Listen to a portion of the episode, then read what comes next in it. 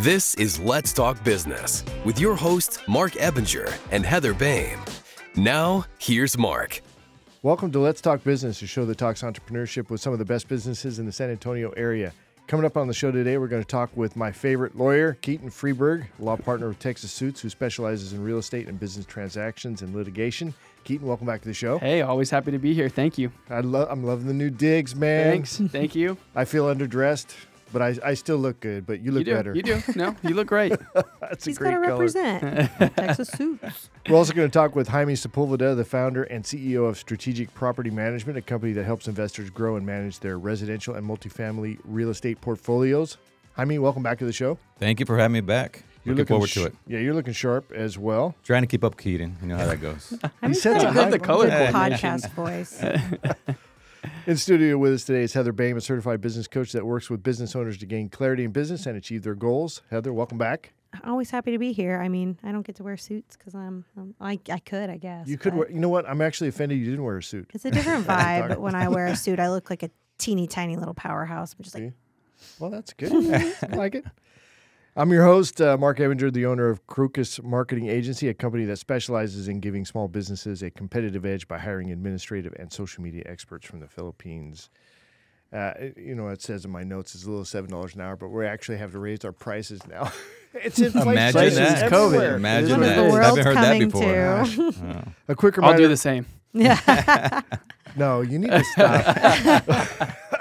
Because like five percent raise on your side is a lot more than mine, I think. All right, a quick reminder for our listeners: you can catch video and podcast versions of the show anytime by visiting our website at satalkradio.com. And if you're a business owner in the San Antonio area and would like to have your company featured on the show, visit our website at satalkradio.com or call our office at 210-960-8210. That's 210-960-8210.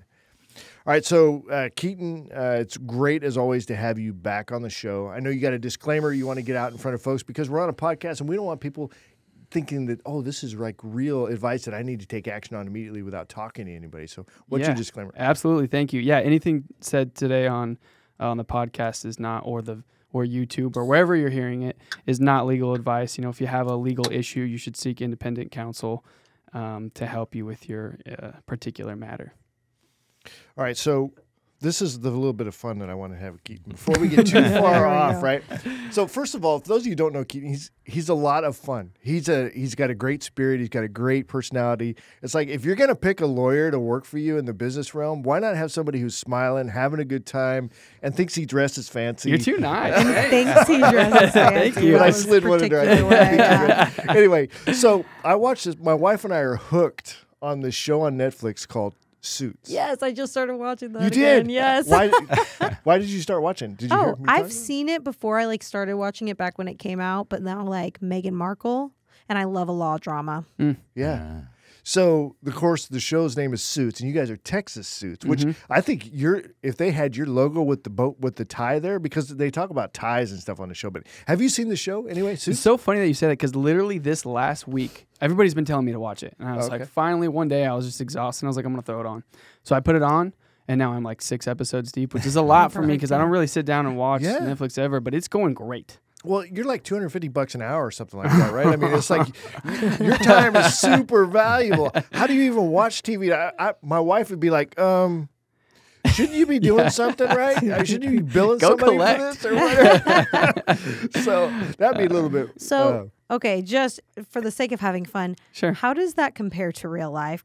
That's a great question. it's exactly like real life. You don't say anything else. Don't say anything. That's where you stop. so the one thing that I think is crazy is when they have, you know, they'll get a new case and then they'll go to trial on it like that same day. Oh my god. That's the one thing that I'm just like, wow, because usually it's months, years sometimes doesn't to make go to good- for trial. good TV, Yeah, though. right. But Just they, they'll- waiting. exactly. Well, it's just like Law and Order. So, I, I mean, I was a cop for 30 years, right? So, I mean, I worked homicide cases I- and I worked internal affairs cases, and it's it's just like that. It's like, come on, they turn it around in an hour. I actually had to stop watching these crime shows when I went to homicide because I was like, oh my gosh, I, I couldn't even watch them anymore. But are you? Do you get that feel at all when you're watching Suits? I mean, there's a lot that's actually pretty like on point as far as procedural matters uh, that they handle or like the type of cases and, and issues that they handle. Um, the only thing that's really blown like that I thought was crazy was the whole turnaround time on how fast the cases Yeah. were. But other than that, like it's kind of realistic. You know, it's talking about timeline. You're talking about the PD world, law world, real estate world. Same thing. Everybody knows about these reality uh, real estate Oh, shows, the renovation listings. shows. Yeah. And I would always find, especially when I first got licensed, and I had, had already been flipping properties, and then I saw one of those shows. They started coming up. I was like, how do they do it so fast? How do these guys get these timelines until you start figuring it out? They don't. They're not. They're not doing it. Just good for TV. or they thing. do. And have you seen? There's several home inspectors on TikToks that'll just come and they'll show the flips, the super fast flips, and just lipstick on a Oh, pig. sh- cutting corners. Oh yeah. I had a friend who said she got a renovation and she was like, I was surprised that the contractors would just YouTube and Google how to do things that I knew how to do. I was like, Sure. but yeah, it's wild out there. But Yeah. a good one, it'll take six to nine months. That's why we live in this microwave microwave society. We Mhm. feel like everything's supposed to be like this, but the reality is something different. And I think So that's true. a good segue into talking about what you do because when people rent their properties or they they buy a building, they think they can manage it themselves. And then what happens? Exactly. We kind of expect that it's it's kind of turnkey. We all expect and want it to be turnkey, and that's kind of I guess where we kind of come in with our services, is that we try to provide everything from A to Z.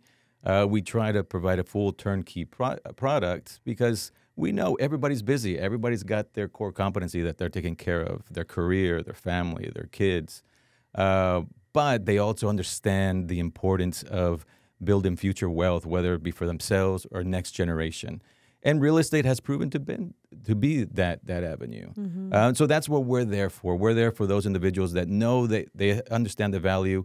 They don't have the time to be able to do it correctly. and that's where we kind of come in. We partner up with them. We walk with them along uh, the whole process of not only just acquiring, let's identify value adds, let's make sure it's performing correctly, and let's make sure that it's appreciating over time. So if we're winning if it's time to liquidate it or or turn it, whatever that may be, it's ready.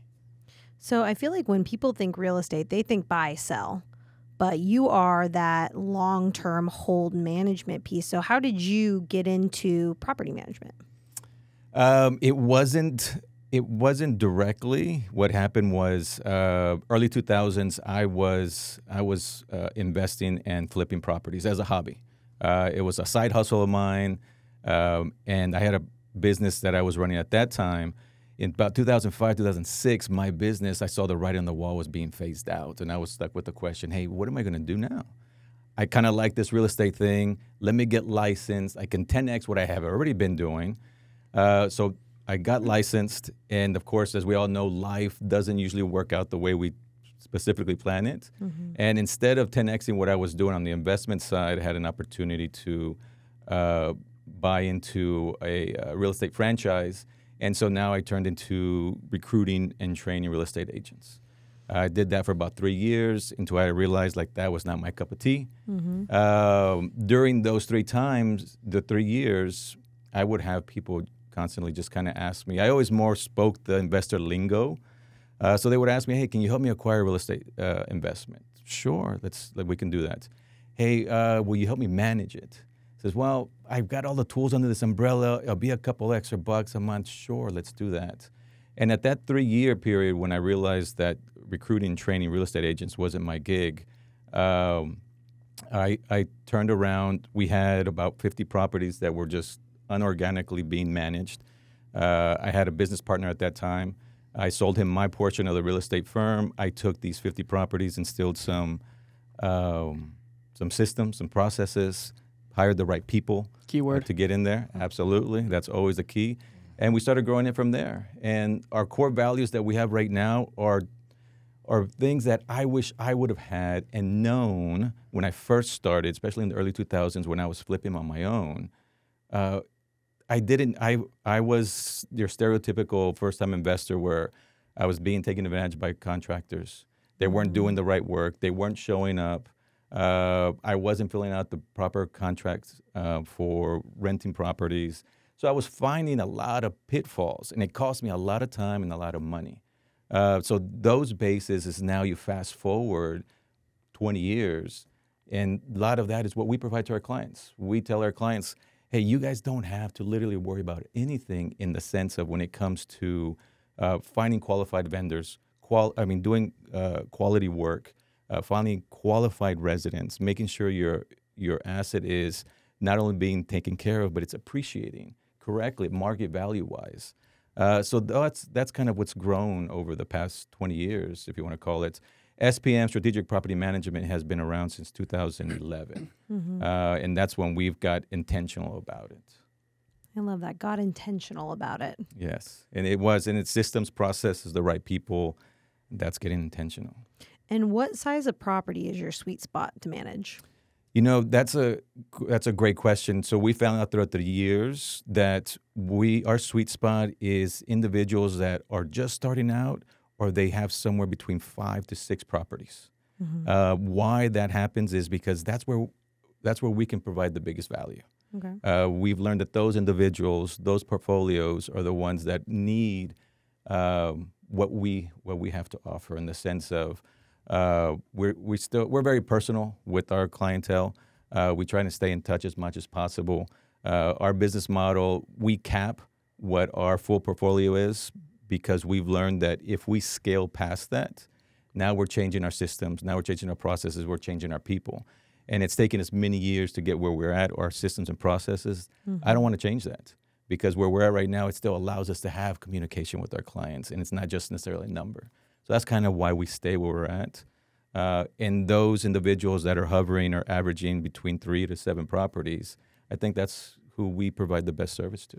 And when you talk about protecting those assets, protecting that investment property, this is where you come in. There was a good question that So, especially if it's you know bigger than a single family, like if if people have like a small apartment complex or something like that, generally we're not seeing one person say, "I, Heather Boehme, am buying this entire car- apartment complex." What's the structure of that?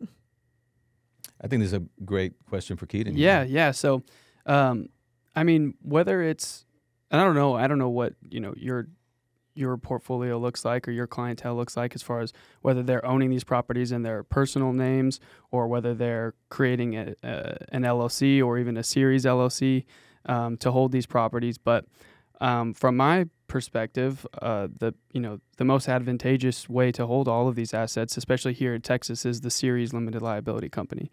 Um, the beauty of the series limited liability company is that, you know, if, if you're if you take a regular limited liability company, it has the ability. If you if you think of it as like an umbrella, you have the ability to split off of that ser- uh, off of that limited liability company and make what's called series or cells.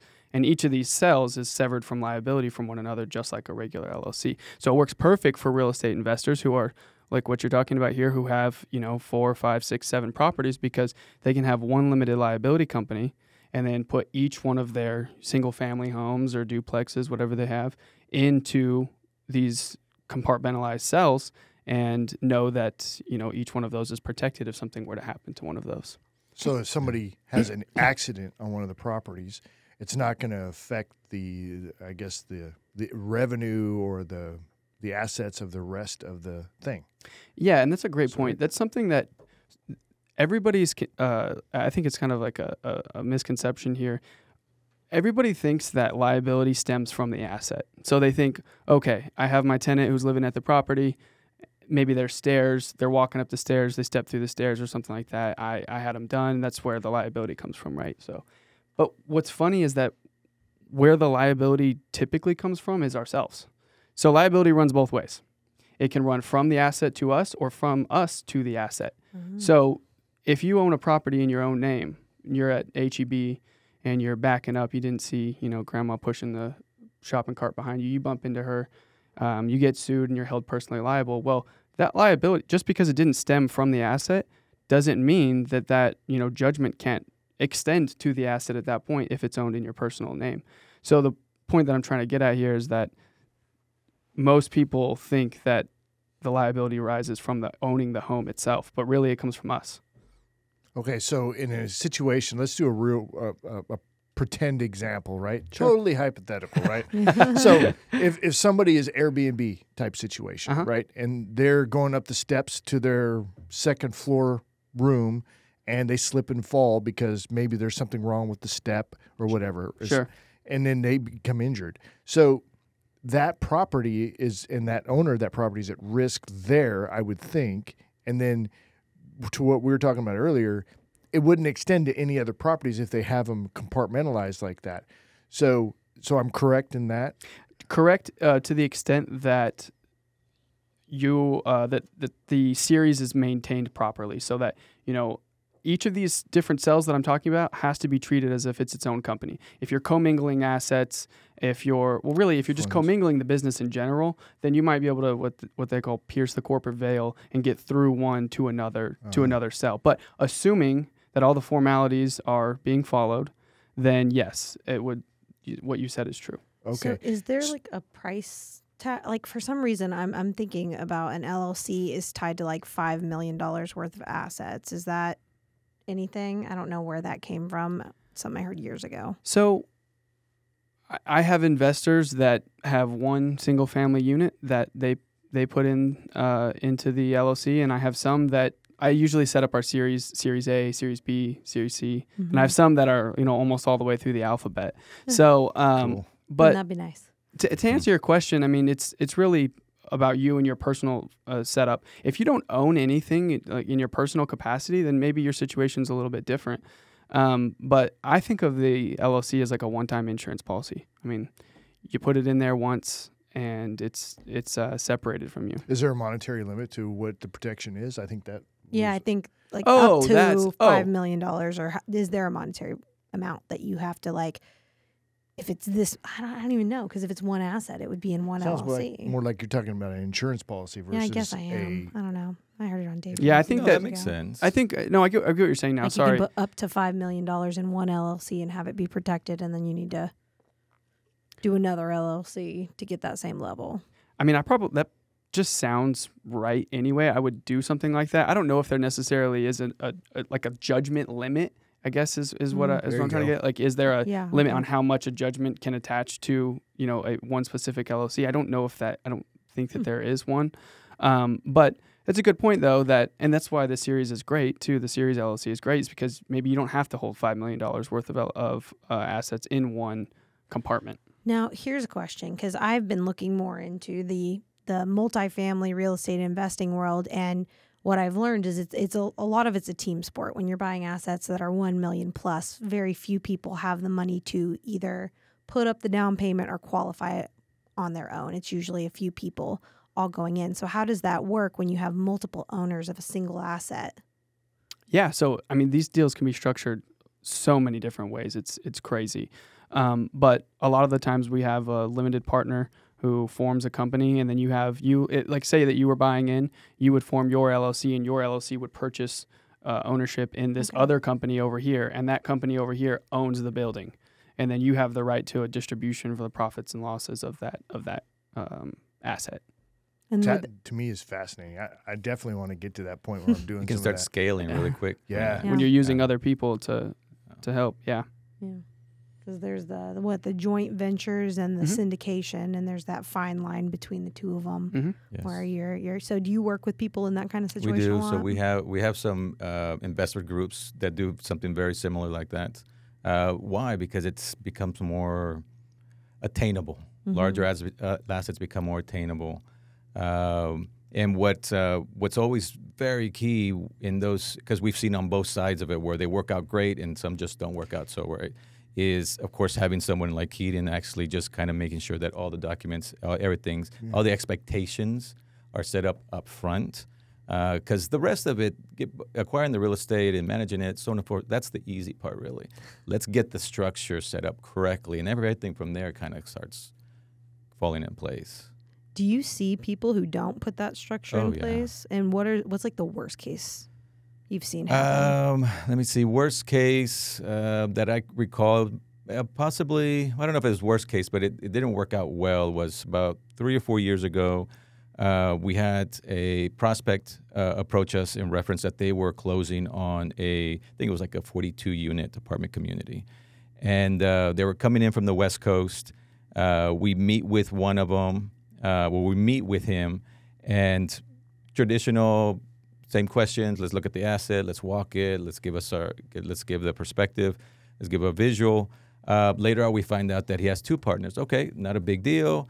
Let's make the introductions. Let's let's have our conversations. How is this structured? Oh well, we haven't had anything structured yet, but we're talking to our attorneys. Great.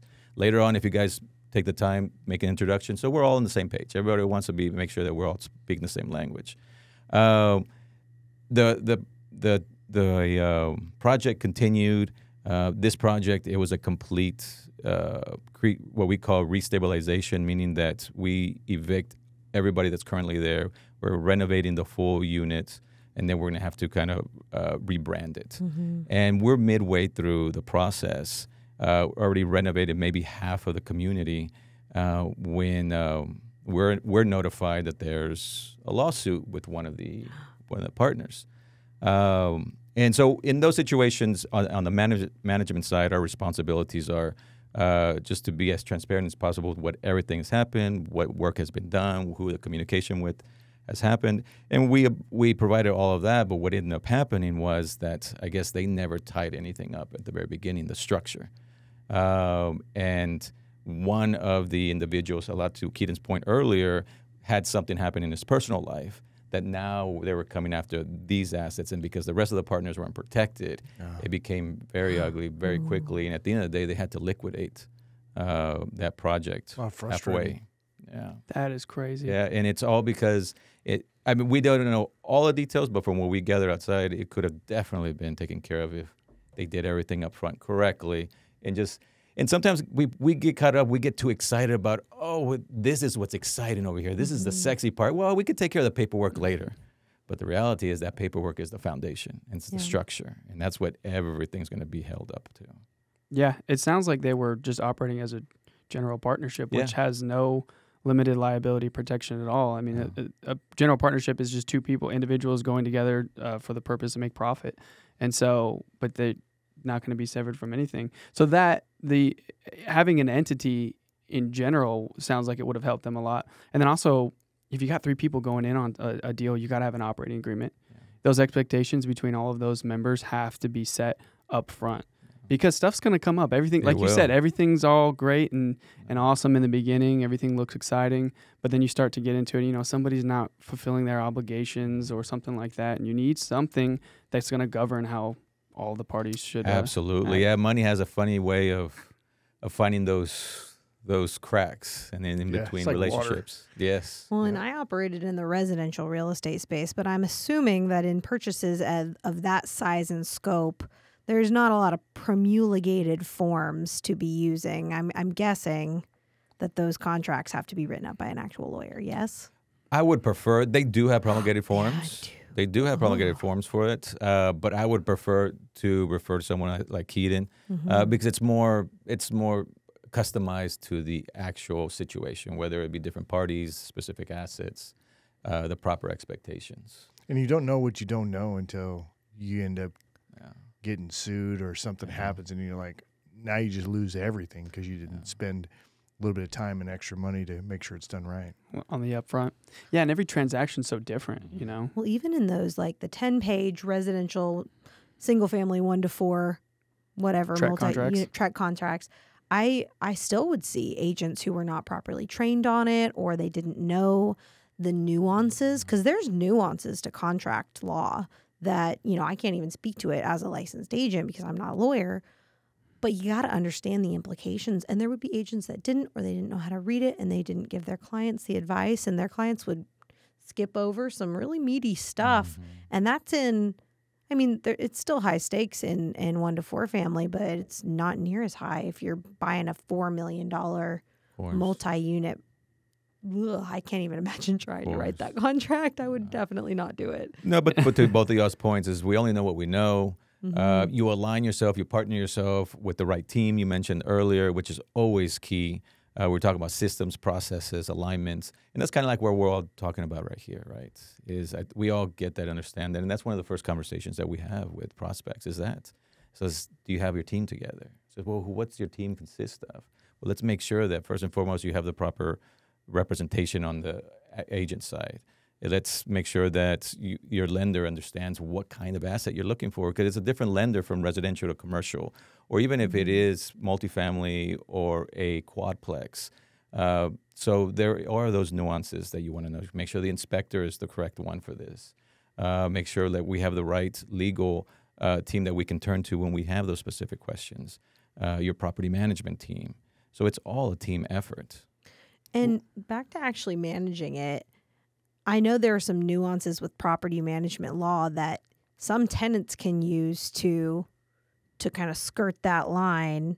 How nuanced is that information? If you don't know it, you can get really screwed. It can, uh, and and Keaton can probably speak to this better than I can because of our situations. We've had a few where um, they'll use they'll use the letter of the law to be able to buy themselves another 30 days, 60 days.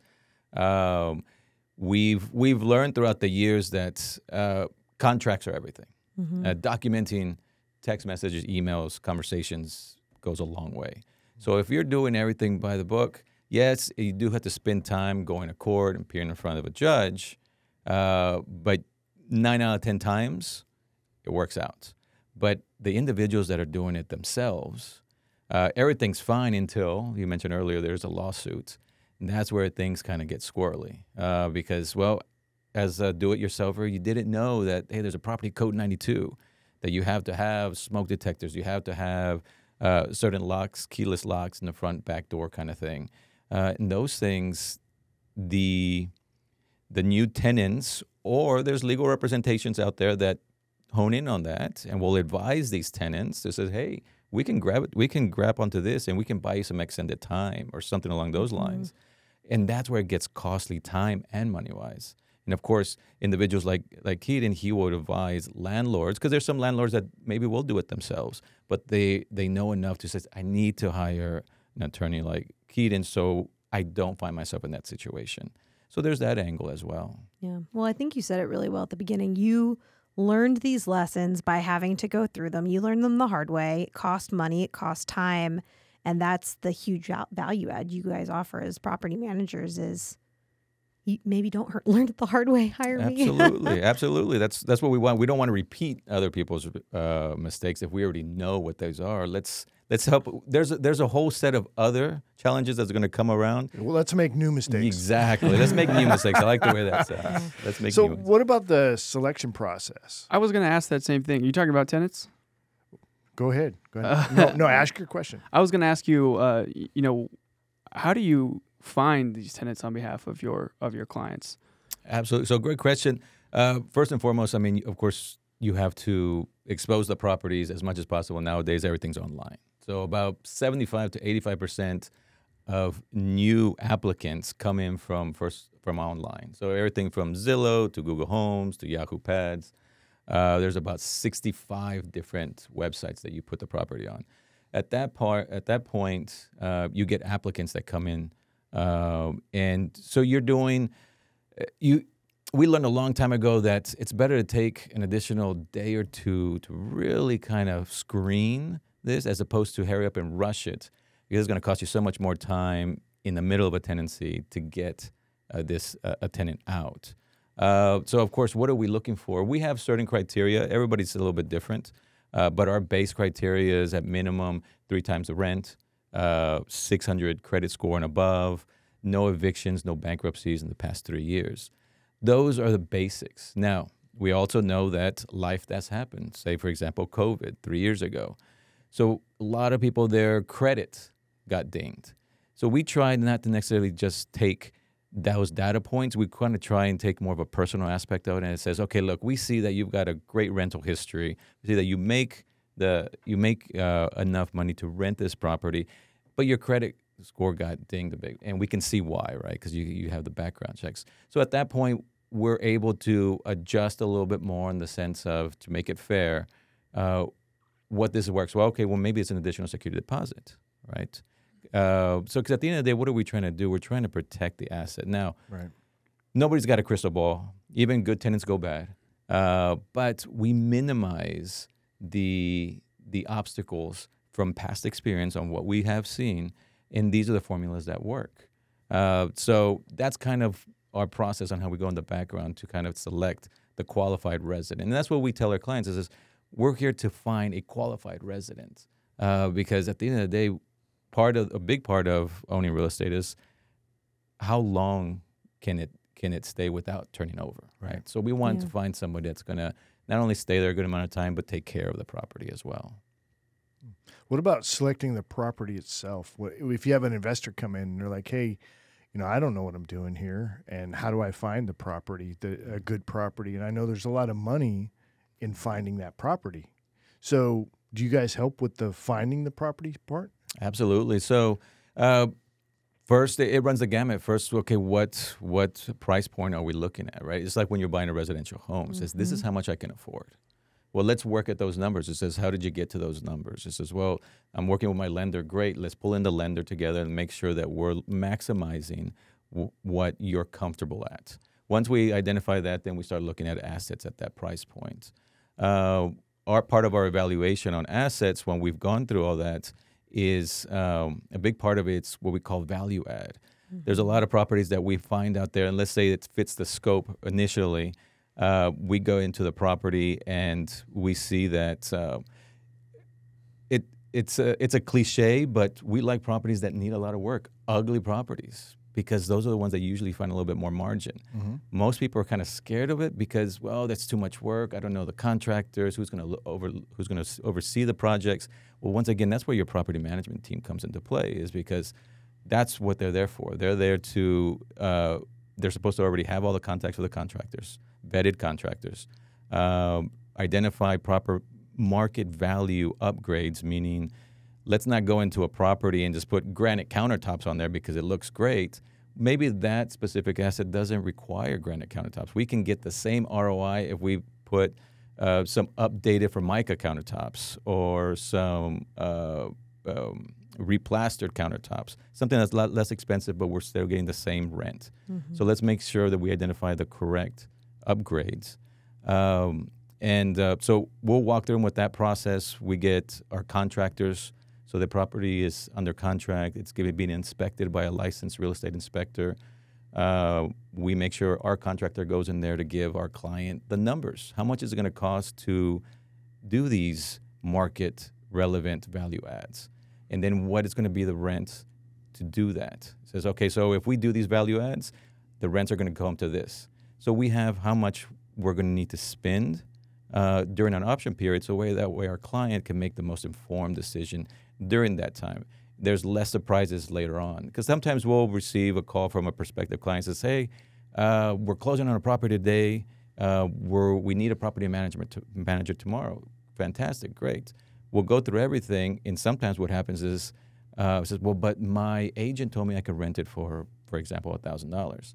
Says, unfortunately, they only rent for eight hundred dollars. Not that the agent was being malicious by no means. That's not their wheelhouse, right? Uh, they're not there to kind of really assess You the guys- You nuances. Call it You guys do that. overly we'll do that. So that way, a client right. has all the information. They know what the current rate rents could be during this time, the way as is. What are the relevant market value adds that we can do? How much is that going to cost? And what's going to be the new rent amount? So when the time comes to close, not only does your PM team have the vendors lined up if there's work to be done, it's they're already rocking and rolling day one when after it's closed. Um, but we also know what rents we're going to hit and who's going to be accountable, right? Your property manager is the one's going to be accountable for hitting those rents, not the agent that helped Sure. buy Well, it. and I think that's a huge, huge point to make because something as I look deeper into it, you know, you go on all these online ones that are for sale, which, you know, that's not usually where you find them, but you look at the prospective rents mm. and they are wildly optimistic. If you didn't live in San Antonio, if you didn't live and work and know the area well, if you're buying from out of California, Mexico, wherever, be like, yeah, because you don't know that $1,200 a month is a wildly optimistic rent amount in a certain area of San Antonio when really, based on you know us here, we'd probably know that it would only rent out for 900 But if you start looking at these online properties, wildly optimistic is what I would call. That's a good point. Did you Right. Have a, you have a question? Yeah, I did. I, and kind of to your point, I was wondering wh- where do most of your clients come from? You know, we've been fortunate to grow by word of mouth. Okay. Uh, we really don't do much marketing. Uh, going back to we were talking about our model that we kind of keep it under a certain number. It it's um, it has worked well for us. okay. Uh, so most of ours is just word of mouth, really. And are they uh, local or are they? Uh, so about sixty-five to seventy percent of our clients are out of state, out of country. So your uh, boots on the ground. We're boots. too, That's which a is great way of putting it. We're boots on the ground. Uh, throughout, of course, this being Military City, USA. Uh, when we first started, many of our clients were uh, military, and it was during the time. It was about 2010, 2011, uh, where that crash was happening. We saw that a lot of individuals weren't able to sell their homes, and they were going to be stationed somewhere else. So that's kind of how we started, and a lot of our systems became because of that was these individuals are definitely out of contact most of the times. So we built a lot of our systems for individuals that just needed, once again, that turnkey, full service product, uh, and it's grown throughout the years. And now, yes, it's it's it wasn't intentional, but uh, because of the way we were constructed, I think individuals that are out of state, out of country, feel comfortable with us because we we are able to take care of everything from A to Z, and we have that communication where they know. I mean, where videos or or photos, they see the progress. If we're doing something minor, uh, as HVAC system uh, uh, change out or full renovations, you're seeing it all documented, and you can see what's happening. Um, Cool. We're about out of time. Did you have a last question you want to fit in? No, I think one? that that uh, that covers what I wanted to know. Awesome. Well, thanks, Jaime. We got a whole lot of information there. Um, and when it comes to real estate investing, it is a whole world. Oh, right? yeah. And you've got to know what you're doing. And a mistake that you make in the very beginning or any anywhere during the process can cost you big time. So getting professionals to help with that, I think, is is is a huge deal. All right, to wrap up the show, quick. Oh, so if Jaime, if people want to get in touch with you, how do they do that? Uh, you can reach me at area code 210-672-4000 or our website is spm-roi.com. Cool. And Keaton. Yeah, if people want to get in touch with us, they can reach us at txsuits.com or 210 503 2800. I Awesome. feel like y'all should really capitalize on the fact that Suits is on Netflix now and everybody's watching it. And like you could like really lean into that and you're like, what I are would. Texas Suits? Hey, And reach out to Hey. Keaton. yeah, Reach out to Keaton. I love it. Something I love there. There's something there. All right. As we wrap up the show, quick reminder check out our latest podcast or catch video version of the show anytime by visiting our website at satalkradio.com. That's going to be it for us. You guys have a great week. We will see you on the next one. Hey, thanks Thank you, you too. so much. Thanks for having us.